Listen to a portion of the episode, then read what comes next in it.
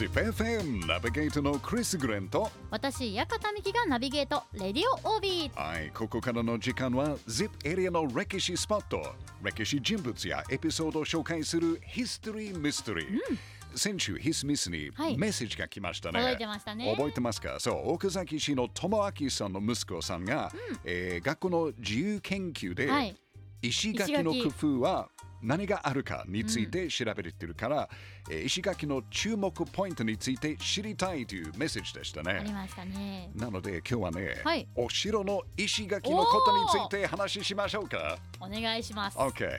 お城の石垣の注目のポイントは、うん。めちゃくちゃたくさんあるんですけど、うん。まずはね石垣に使っている石の状態を見てください。うん、それであの大体の古さとか時代がわかりますね。うん。例えば例えば。自然のまま何も加工してない石を使っているなら、はい。それが大体古い時代の石垣です。うん。野面積みって言われるものなんですけど、はい戦国時代の山城に多いタイプで、うん。時代は大体、まあ、1500年代途中からのものですね。うん。で逆に加工した石、はい。例えば、えー大きな石から切り出した石を使っている石垣は、うん。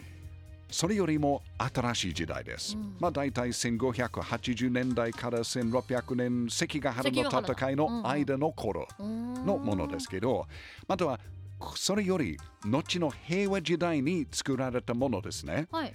まあ、それは、えー打ち込みはぎとうん。切り込みはぎという2種類のタイプがあるんですけど、おう打ち込みはぎの方は大きな石を割って、うん。それをそのまま積むから石と石の間には隙間が空きます、開きますね。でその隙間にうん。小さな石を入れてきれいに見せるタイプえー、あそっか空いてるだけだとちょっと見栄えがっていうところにちっちゃい石を、そうそうそう、えこれは打ち込みはぎ。ー、持ち込みはいはい。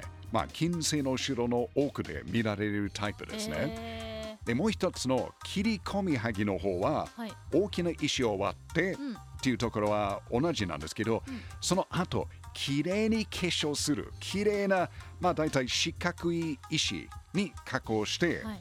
それにぴったり隙間なく合わせて積むのが切り込みはぎです。あーこのまた石垣と石垣合わせた時に隙間があんまり見えないように見えない。そう。かすごい。すごい技術ですけど有名なのはやっぱり江戸城の天守台とか、大手門また桜田門の石垣ですけど、実は名古屋城の東門はい。愛知県体育館側の石垣も、うん。本当に完璧。四角い石が隙間なしで積まれている切り込みはぎのタイプです、え。ぜひチャンスがあったら見に行ってくださいー、ね。東門の方ですね。そうです。はいわかりまあ他のところもあるけど、一番わかりやすいのはその東門なんですけど、他にもうん。いろいろ石垣の種類があるんですけど、はい。とりあえず野面積み、打ち込みはぎ、うん。切り込みはぎを覚えたら、まあ時代がわかるようになりますね。はい。これが一つのポイントです。はい。あとはね、やっぱり石垣の高さとかはい。角度、あとは反りも注目のポイントです。うんあの石垣は高い方がまあ新しいですね。古い時代のものははい低いです。うんこれは昔は石垣があの高く積む技術がなかったから、っうんていうのが理由ですね。例えばあのお城に最初に石垣を導入したと言われる織田信長はね、はいだいたい1メートルから、まあ、2メートルの石垣を3段に分けて積んで、遠くから見るとなんか高い石垣に見るように工夫しました。遠近法みたいな感じそうそうそう。あの小牧山城がそういうタイプなんですけど、はい。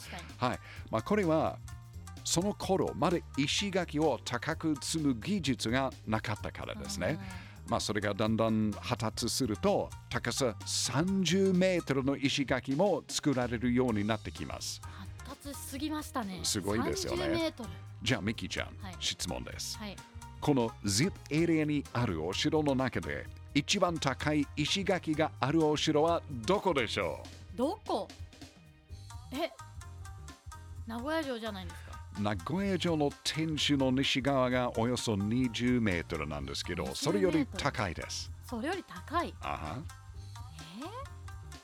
今まで私が言ったのはえ実はヒストリーミステリー。え、え謎なんですか？謎ではないです。実はヒストリーミステリーで紹介しましたよ紹介。してます？はい。えーちゃんと聞いてなかったとわかりますよね違うってことですね。で、名古屋城もまだ上がいるってことですね。はいえー、何城だろう？三重県にある伊賀上野城あです。伊賀上野城。はい。石垣の高さはおよそ30メートルあります。30メートル。27から30メートルぐらいですね。ということは、マンションの10階の高さと同じぐらいですね。すごいですね。すごいですよねもう眺めはもう本当に絶景ですね。ですよねうん。ちなみに、伊賀上野城の石垣は、えー、築城の名手、東堂高虎が作ったものなんですけど、はい。これを見ると、ほとんどまっすぐ、それがない石垣ですね沿。ってないんですね。うんちょっと斜めになってるけど、それがない。うん逆に同じく築城の名手、加藤清正が作った石垣は、はい下から緩やかなカーブして、うんで、最後の1、2メートルぐらいが、はい。急にギュッと垂直に反り上がります。うんこれが武者返し、または忍び返しって言われます。えー、かっこいいですね。武者返し、うん忍び返し。まあ、名古屋城の大天守の下の石垣がそのタイプですよね。